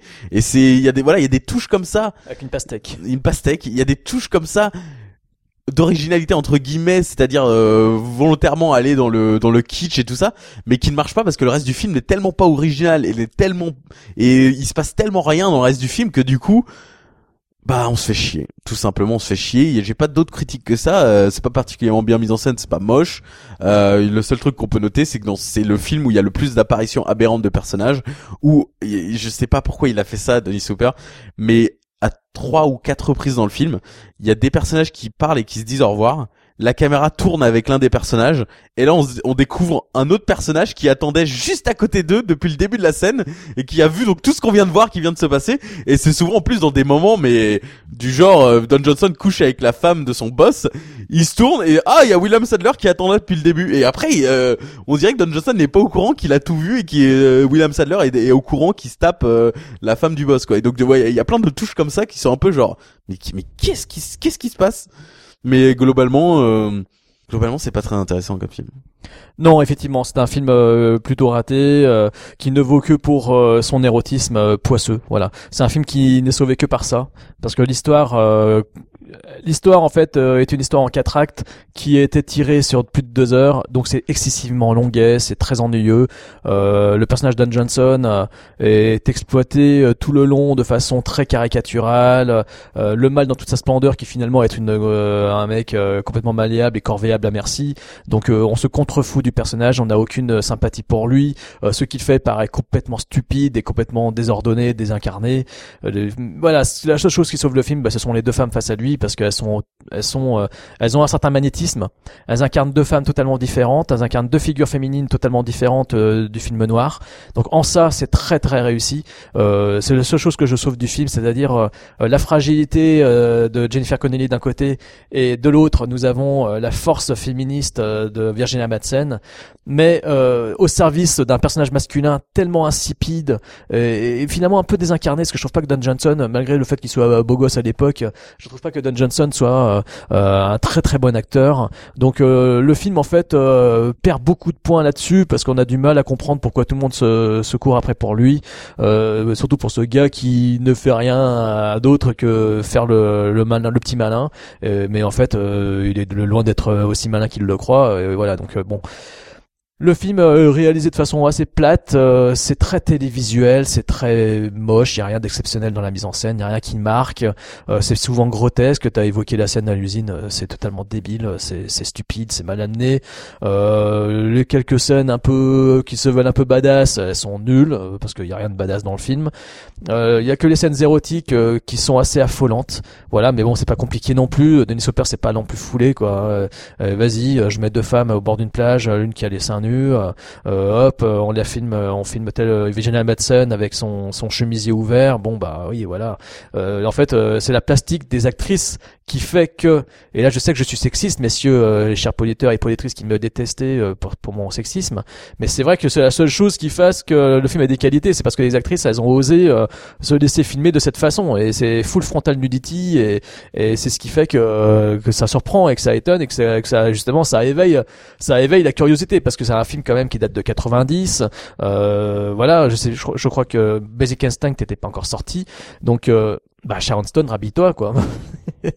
Presque. Bon, Basic Instinct a été sauvé quand même par son scénario, mais là. bon je ne participe pas à cette tirade sexiste euh, qui sera sûrement coupée au montage Et donc, euh, et donc voilà, ce qui fait que ces, ces deux femmes en fait sauvent le film et elles sont euh, justement euh, la principale force euh, de ce long métrage, euh, très Scooby-Doo-esque aussi. Euh, Thibaut a cité ces, ces, ces apparitions de personnages qui ne qui viennent de nulle part. Euh, voilà, Et donc le film ne raconte pas grand-chose sur deux heures et quart. Euh, On s'ennuie fermement. Le, le Blu-ray de Whiteside est un peu décevant Ouais. aussi. C'est pas très beau visuellement. Le- la qualité de l'image n'est pas très nettoyée. Enfin, c'est c'est pas très propre. C'est pas du beau travail de leur part. Ils ont bien réussi leur taf sur les rues de feu ou sur Fletch ou, euh, ou sur Dangereux sous tout rapport surtout. Donc euh, c'est un titre euh, hotspot qui qui est culte quelque part. Je sais que beaucoup de critiques euh, le considèrent comme culte ce film. Je sais pas pourquoi. Euh, voilà parce que pour moi je trouve que c'est un film qui a trois quarts d'heure de trop. euh, mais c'est un film qui a gardé qui a gagné quelques jalons. euh, je pense que c'est à cause de Dennis Hopper, c'est sa euh, carrière, son charisme qui fait que tout le monde euh, vénère ce film. Mais je trouve ça totalement injustifié. A priori Thibaut aussi et Anthony Darche aussi. On était tous les trois à être un peu surpris. Euh, voilà, ça ne vaut que pour euh, son érotisme. Et c'est tout. Voilà, le reste, vous pouvez l'oublier. Voilà, puis je crois qu'il n'y a rien de plus à dire sur ce film. Ce qui fait qu'on va pouvoir enchaîner sur une surprise. Sur une surprise, en fait, parce que c'est un film qui, pour moi, était un plaisir coupable, parce que c'est un film que j'avais vu en salle. Euh, tout le monde connaît Eric Rochant. Tout le monde connaît Eric Rochant euh, pour ses pour ses films euh, sociaux, dépressifs, euh, assez assez tristes, euh, mais très réalistes et très ancrés dans le monde d'aujourd'hui. Enfin, en tout cas, dans les mondes de l'époque auquel ils étaient sortis. Un monde sans pitié, euh, aux yeux du monde, c'était ça? Les Patriotes aussi, surtout. Euh, un réalisateur scénariste quand même très personnel, très caractéri très charismatique, avec des personnages toujours assez particuliers, assez forts, avec une galerie d'acteurs qu'on aimait bien retrouver, chez lui, euh, comme Yvan Attal, etc. Donc euh, un réalisateur quand même assez marquant, un réalisateur français qui, qui avait un certain cinéma et qui un jour, curieusement, euh, avait décidé de faire un film badass, un film fou, un film, euh, un film burné, euh, dont la bande-annonce quand j'étais jeune m'avait marqué et je m'étais dit tiens j'irai le voir au cinéma. Euh, moi qui suis fan de Doberman de Yann Kounen, je m'étais dit tiens un film encore badass en France, euh, on va aller le voir au cinéma. Et c'est un film qui m'avait fait euh, rigoler aux éclats quand je l'avais découvert. Et donc il s'agit de Total Western, un film qui est un petit peu le film effacé de la filmographie de, de Eric Rochant. On dirait qu'il en a honte, à tort, je trouve. Euh, film avec euh, Samuel Le Bihan, que tout le monde connaît pour euh, toutes ses apparitions dans les comédies, le Pacte des loups, etc. On retrouve également Jean-Pierre Calfon, donc euh, une gueule cassée du cinéma français euh, qui est loin d'être anodine, que l'on a vu dans maintes et maintes films, des comédies, des polars, euh, des, rôles euh, badass, des rôles euh, comiques. euh, euh, le méchant, du, enfin le héros du déclic euh, adapté de Manara, c'était lui. Ensuite, on retrouve à leur côté euh, donc Jean-François Stévenin, euh, très charismatique, euh, très sympathique, euh, avec un cadogan euh, burlesque, euh, euh, un peu à la Steven Seagal, personnage très sympa. On a dans les seconds rôles toute une tripotée de jeunes acteurs, dont émergent quelques-uns tels que Saïd Ferrari, que l'on a revu depuis dans, dans un chef-d'œuvre ultime du cinéma bis français qui s'appelle Samouraï, que je vous conseille si vous voulez vous taper une grosse barre de rire pour une soirée pizza beurre. Donc voilà, et c'est un film qui relate en fait la fuite euh, d'un d'un truand interprété par Samuel Le Bihan, euh, ancien de la DAS, euh, et euh, son ancien éducateur qui s'occupe un peu de lui de temps en temps quand il est un peu en galère, l'envoie se ressourcer après un braque pas un braquage après une sorte de, de deal qui a mal tourné. L'envoie se ressourcer euh, au fin fond des Cévennes euh, vers Millau en fait dans la ferme euh, tenue par Jean-François Stévenin où euh, des jeunes euh, des cités euh, sont là pour essayer de réapprendre à vivre et de réapprendre à vivre en communauté parce que surtout ce sont tous des petits voyous et voilà. Donc Samuel Le Bihan débarque là-bas et évidemment ses ennuis ses, ses démêlés avec les truands vont le suivre. Donc Jean-François Calf- Jean-Pierre Calfon Marco Prince le chanteur de FFF qui a d'ailleurs composé également la musique de Total Western euh, avec leurs armes et, et leurs gueules cassées débarquent accompagnés de Joe Prestia le fabuleux acteur pervers du cinéma français euh, de genre toute cette bande de- d'acteurs, de, personnages de gueules cassées, de gueules pittoresques, de, de Kaira des cités euh, se retrouvent euh, dans un même endroit euh, pour se faire la peau. Et donc ça donne un film entre comédie et, et polar, et polar, un film bourré de punchline qui est qui à l'époque avait été un peu cassé par la critique et qui moi à l'époque m'avait beaucoup plu. Ce qui fait que quand Thibaut a dit oh, je veux voir ce film, je, l'ai vendu comme étant un gros plaisir coupable parce que je me disais il va détester, c'est pas possible. Et bah je vous laisse découvrir son avis sur Total Western d'Eric Rochon. Eh bien, euh, comme mon ami euh, Quentin Dumas d'Instant Critique, qui aime beaucoup aussi ce film, j'ai beaucoup aimé. Euh, mes réserves, euh, la fin un peu nulle. Et, euh, et Samuel Le Bihan, qui j'ai du mal avec cet acteur, qui pour moi n'a aucun charisme, c'est-à-dire qu'il a beau, il a beau être sec et musclé dans le film, euh, déjà euh, Eric Rochant ne l'aide pas avec ses costumes beaucoup trop grands, donc du coup on dirait un mec euh, juste mal sapé et euh, sa voix que je peux pas saquer sa voix euh, qui est vraiment pas, il, pour moi il c'est pas un mec de cinéma quoi, c'est un mec de télé. Je suis désolé Samuel, tu es très, t'as, t'as l'air très sympa, mais mais pour moi ouais quasiment tout le, le summum étant le Pacte des loups, il est ridicule et là c'est juste ouais j'aime pas j'aime pas trop sa gueule et je trouve qu'un acteur plus charismatique aurait envoyé du gros lourd dans le film. Après le film est, est excellent. C'est-à-dire que contrairement à Doberman et ce genre de film de petits cons, euh, c'est pas moche visuellement, c'est très maîtrisé et c'est ça qui me choque un peu dans la réputation du film, c'est-à-dire outre sa réputation de film de beauf et son affiche immonde, euh, en fait c'est un film très très maîtrisé et euh, bon son générique est nul mais euh, très maîtrisé euh, très simple qui fait beaucoup penser à Way of the Gun de Christopher McQuarrie qui est, qui est, un film culte pour moi que j'adore qui est un proche du chef-d'œuvre. Voilà c'est simple c'est efficace c'est bien foutu il y a des bonnes fusillades et il y a un côté comique totalement assumé mais sans le côté pour moi immonde visuellement de Doberman et des films de Yann Kounen et des et des films comme ça de de, de genre où ils essayent de mettre plein d'effets partout euh, bonjour Benjamin Roger et euh, École 45 et, euh, et donc du coup euh, du coup c'est ce qui rend le film ultra efficace c'est que ça même s'il y a pas trop de côté western, faut pas faut pas déconner. À la fin, il se fait plaisir dans les dans le, le, magnifique décor principal du film et cette plaine immense. Mais c'est pas non plus un film western et j'ai bien aimé qu'il jouait pas trop là-dessus, contrairement à Way of the Gun qui pour le coup joue énormément sur son aspect euh, western moderne et, euh, et voilà c'est un film qui s'assume qui euh, écrit voilà c'est comme je comme je comme je l'ai dit à à Jérôme, je suis un peu choqué parce que quand un mec comme Eric Rochant qui est très intelligent et qui qu'on aime ou pas ses films, moi il y en a certains que j'aime pas, euh, mais qui est quand même assez réfléchi, euh, décide de faire un film d'action entre guillemets beauf, faut quand même en tant que public avoir l'intelligence de se dire ah mais du coup il s'assume et il va faire un côté euh, méta assez marrant quoi. Il va aller à fond dans le truc. Du coup, voilà, c'est un mec intelligent, c'est un très bon metteur en scène qui décide de faire un film d'action et qu'il fait à, sa manière, c'est-à-dire avec un côté social assez intéressant. C'est un film qui continue un peu la veine euh, de la haine et des films euh, de cité des années 90 avec des personnages euh, de rebeux des cités qui, bon, sont pas magnifiquement bien écrits et interprétés, mais qui euh, essayent pas d'être autre chose que des petites Kaira qui qui essaient juste de s'en sortir et, euh, et, qui ont quand même une, une, une, énorme affection pour cette ferme euh, et pour Jean-François Stévenin et ses fromages, même s'ils en disent le contraire. Et, euh, et du coup, c'est assez marrant de les voir dans, dans un film d'action et de les voir en héros de film d'action. Ça rappelle un peu ce que va faire euh, Florence Siri dans Need Gap et qui se retrouve confronté au monde de la mafia et de la pègre parisienne avec euh, Samuel Le Bihan qui arrive tout badass comme il est supposé être, cette putain de scène de torture absolument géniale et la fusillade finale de 20 minutes avec l'arrivée de militaires grotesques totalement improbables qui sont hilarants et surtout l'arrivée de d'énormes punchlines de Samuel Le Bihan et Jean-Pierre Calfon qui sont qui sont hilarants. Euh, ça va sentir la fondue savoyarde. C'est euh, enfin voilà, y a, le film a des répliques mais totalement cultes qui font mourir de rire et c'est totalement assumé. Et il y a aussi un aspect un peu pas tragique, mais euh, le film est tellement ancré dans la réalité parce que c'est Rochant qui le réalise. Du coup, c'est vrai, on peut comprendre que ceux qui voudraient voir un film sérieux dans les dix premières minutes, avec notamment euh, un mec qui saute par une fenêtre au milieu d'un interrogatoire qui va virer qui va virer un peu à la torture, qui décide de quitter cet interrogatoire en sautant par la fenêtre et se suicider, ou alors les morts de certains personnages qui sont assez cruels.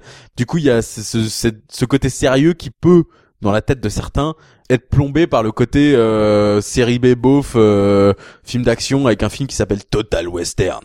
Mais pour moi, ça marche. C'est un très bon film. Euh, j'aime, j'aimerais le voir en Blu-ray parce que je pense que c'est un film bien réalisé et qui, euh, malgré deux trois défauts, euh, remplit totalement son quota de euh, films fun à regarder avec un petit côté Way of the Gun qui n'est pas pour me déplaire. Bah Thibaut a tout dit. Euh, effectivement, c'est un film. Euh, donc j'ai été surpris en fait qu'il adore autant. Je pensais vraiment qu'il plaisantait pendant toute la projection en me disant mais je trouve ça excellent, je trouve ça excellent. Il était à fond dans le film et ça m'a ça m'a amusé. au début je me disais c'est pas possible, il se moque de moi, et il doit détester, c'est pas possible. Et en fait non non non, euh, je vous garantis que tout ce qu'il vient de dire c'est sérieux, c'est pas une plaisanterie, c'est pas de la mauvaise foi de sa part. Non, c'est un bon film. Voilà. Donc Total Western est un très bon film, c'est un très bon actionneur français. c'est c'est pas un film qui cherche à péter plus haut que son cul. Il y a aucune prétention dans ce film. on sent que les acteurs se sont bien éclatés à faire ce film et qu'ils ont pas cherché à faire de la punchline pour rire euh, juste pour le fun. On sent qu'ils ont aimé jouer ce côté badass. Euh, le film joue entre euh, sur deux tableaux, comme dit Thibaut, euh, entre le sérieux euh, de, de, de- des actions, entre le côté froid des tueurs, très méthodiques, très proche du sadisme, de, de, la réalité, de, ce qu'est la réalité aujourd'hui de, ce milieu de ce milieu mafieux.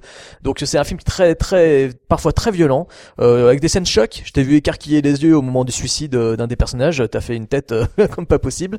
C'est vrai que c'est un film qui surprend par ses moments chocs et qui fait rire par ses punchlines parce qu'on est dans des punchlines type euh, années 80, euh, Chuck Norris, euh, Schwarzenegger.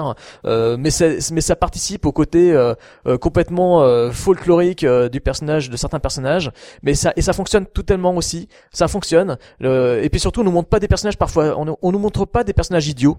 C'est-à-dire que les Kairas sont traités comme des Kairas dans le film. Euh, les jeunes sont traités tels quels dans le film. Euh, et on cherche pas à en faire d'autres autre chose, mais mais mais mais euh, dans la face à l'adversité, face à, face à la aux horreurs, euh, le film joue la carte du réalisme et ils deviennent crédibles dans leurs attitudes, dans comment ils s'en sortent, leur maladresse, dans leurs conneries. Euh, ils vont essayer de renverser un méchant, ils s'emplafonnent à un mur derrière, ils se finissent, ils sont complètement blessés, et ils finissent en sang. Ça conduit ensuite à une séquence assez glauque où un des personnages va se réfugier dans la maison et manque de se faire violer euh, par un des tueurs. Et la scène est assez violente et assez cruelle. Euh, c'est c'est plein de moments comme ça où on est surpris. Il y a il y a tout un le film ne cherche pas à dédramatiser les situations euh, et cherche pas à être euh, une comédie balourde euh, à la Doberman, avec plein d'effets de style même si j'adore Doberman hein, mais voilà. Mais ici c'est vraiment réussi et on est vraiment dans un très très bon euh, film d'action euh, film d'action avec tout ce côté Eric Rochant qui fait que euh, on est dans un dans un film autre que ce que l'on pouvait voir à l'époque et de non de ce que l'on pouvait attendre d'un tel film quoi donc c'est une réussite. Euh, c'est triste que le film soit pas édité autrement que de sur euh, un DVD de piètre euh, facture. Euh, c'est dommage. Euh, il mériterait d'être édité effectivement euh, en HD parce que c'est plutôt bien shooté, euh, c'est bien mis en scène. Euh, rien que pour le plaisir de voir certaines scènes d'action, euh, ça le ferait plutôt bien. Euh, Il y a beaucoup d'humour. Euh, moi, franchement, c'est un film que je rêve de voir édité en Blu-ray. Donc, euh, bah, il faudrait que quelqu'un se prenne le temps de le faire parce que c'est dommage que ce film n'existe pas autrement. Donc voilà. Donc merci Eric Rochant pour ce petit, ce petit bijou très plaisant à regarder et que je suis sûr personne n'a vu parce que, bah, parce que voilà, on n'imagine pas qu'un film s'appelant Total Western puisse être réussi alors que pourtant ça envoie du lourd plusieurs reprises et que et que les acteurs sont vraiment par moments effrayants et par moments très touchants. Euh, les... Et puis surtout, il y a des personnages intelligents aussi. Euh, Jean-François Stévenin, euh, à plusieurs reprises, fait preuve d'une certaine finesse d'esprit qu'on n'attend pas dans ce genre de projet, qu'on n'attend pas dans ce genre de film. alors que là, au contraire, il, a une- il est assez malin et, et ça, ça marche plutôt bien. Ça marche très très bien tout le long du film. Sa relation avec Samuel Lubillon est loin d'être convenue. Tout de suite, le poteau rose est découvert, ce qui fait qu'on passe pas tout le film à jouer sur une mystique, comment dire, sur un personnage qui se cache. Sa couverture est, est, levée très rapidement et ce qui fait que bah, finalement c'est assez réaliste, c'est assez crédible. Et quand les emmerdes arrivent, ben ça, ils arrivent de façon assez sale, c'est assez, c'est assez cruel euh, dès que euh, dès quand ça se met en place. Et avec euh, bien sûr toutes ces punchlines qui sont euh, juste génialissimes, punchlines euh, parfois racistes, parfois purement sexistes mais horribles, euh, et parfois euh, tellement grotesques qu'elles deviennent drôles. Mais euh, ça participe au personnage, ça participe à- au personnage de Jean-Pierre Calfon qui en fait des tonnes, mais qui est tellement sadique et tellement salopard que, que c'est juste jouissif. Donc Total Western, franchement, mais vous pouvez trouver le DVD à 3 euros. voilà, si vous voulez découvrir le film, vous le trouvez facilement dans les bacs de promo dans vos grandes surfaces. La jaquette, c'est pour ça reprendre l'affiche du film, effectivement, qui n'était pas très belle, mais qui rappelait ces affiches euh, telles que celles de Doberman. Donc euh, on est très proche de ce visuel-là.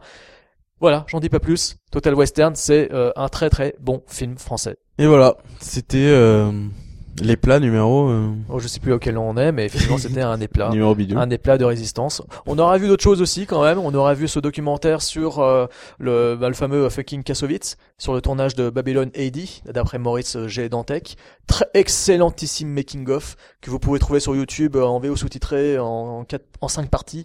Euh, on vous le conseille euh, vraiment vivement pour voir.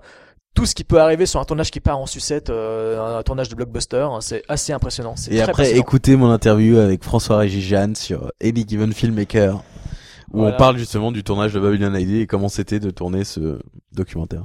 On a vu aussi d'autres films. Qu'est-ce qu'on a vu d'autre aussi rapidement? On a vu. euh, Euh, on a vu Hot Road. Je vous ai fait découvrir, j'ai fait découvrir à Darsh euh, Hot Road, qui est l'une de mes comédies préférées, un film complètement culte pour moi et mon frère, Avec l'acteur de Brooklyn Nine-Nine. avec euh, Andy Samberg de Lonely Island et de Brooklyn Nine-Nine et euh, tout un casting euh, oufissime, Bill Hader, Yorma Tacone, le troisième membre des, euh, des Lonely Island, sachant que c'est Akiva Schaffer qui réalise, Ayla Fisher et Danny McBride et Will Arnett et Ian McShane et Sissy Spacek et Chris Parnell et un caméo de Will Forte. Bref, c'est Voilà. la folie ce film. C'est un film très drôle que j'ai pu euh, réhabiliter moi en le voyant avec eux. Une très bonne comédie effectivement. Et on a vu aussi euh, Take Me Home Tonight. euh, donc Une soirée d'enfer Ouais, avec Topher. Grace, Teresa Palmer, Anna Faris, Chris Pratt et Dan Fogler. qui est toujours aussi sympathique à la revoyure. Toujours aussi Qui sympa. euh, fort sympathique, euh, un petit film sans prétention qui peine par euh, moi personnellement, je sais que c'est pas le cas de Jérôme, mais euh, deux trois répliques un peu too much de comédie typique euh, du genre c'était vraiment c'était la meilleure nuit de ma vie. du genre des trucs comme ça. C'est beau, Et euh, mais sinon euh, ouais, c'est marrant, c'est c'est marrant. C'est sympa. mais on te demande pas de pleurer devant un film comme ça. On te demande de t'amuser. Oh putain. Oh là là, les voilà, Le festival de private jokes de Jérôme euh, fait bien plaisir à voir. hein. à entendre. Faut te couper les ongles, hein, Jérôme. Oui, je vais le faire avant d'aller courir. Voilà. Voilà. Ce que je fais. Et donc voilà, donc euh, 1er mars, en avant, en exclu, vous avez cette date, 1er mars 2016. Nous sommes au Café de Paris, euh, station Oberkampf. Ah, je crois que t'avais parlé de la sortie de Asymétrie enfin sur les réseaux. Et attendez, le 1er mars, il y a déjà ça. Les vilains au Café de Paris. Réservation uniquement sur anygivenfilm@gmail.com. On annoncera euh, publiquement le 24 février. Donc là, vous avez une petite avance si vous voulez voir le film. Et Asymétrie en ligne, euh, donc le film de Jérôme et de Tony. bah, euh, première semaine de mars, quoi. aussi. Première semaine de mars aussi, donc Ouais. Il y a pas mal de dates à venir, hein, des dates importantes. Soyez là pour nous. Et vous avez l'habitude, je vous le demande comme euh, comme des amis, commentez, commentez sous euh, sous la page bordel de cul de brosse à chiottes. S'il Oui. vous plaît, commentez, dites-nous Sexy Boys, vous l'avez vu au cinéma aussi avec votre mère On ne sait pas. Total Western, est-ce que vous aimez la fondue savoyarde On ne sait pas. The Town of the Distant Down, pour ou contre? Et voilà. Postez bordel de cul. Et maintenant, Podsac, Podsac, c'était une simple euh, émission très sympa. Podsac, Podsac avec Thibaut Turca. Et voilà. Non, c'était c'est pas du tout ça, le thème de fin, c'est- un- de sac, de sac, c'était vraiment cool. De sac, de sac. J'aimerais bien qu'il y en ait tous les jours. De sac, de sac. Jérôme et Anthony. Et maintenant il y a Thibaut parce que Tony n'est plus dispo. De sac. Podsac.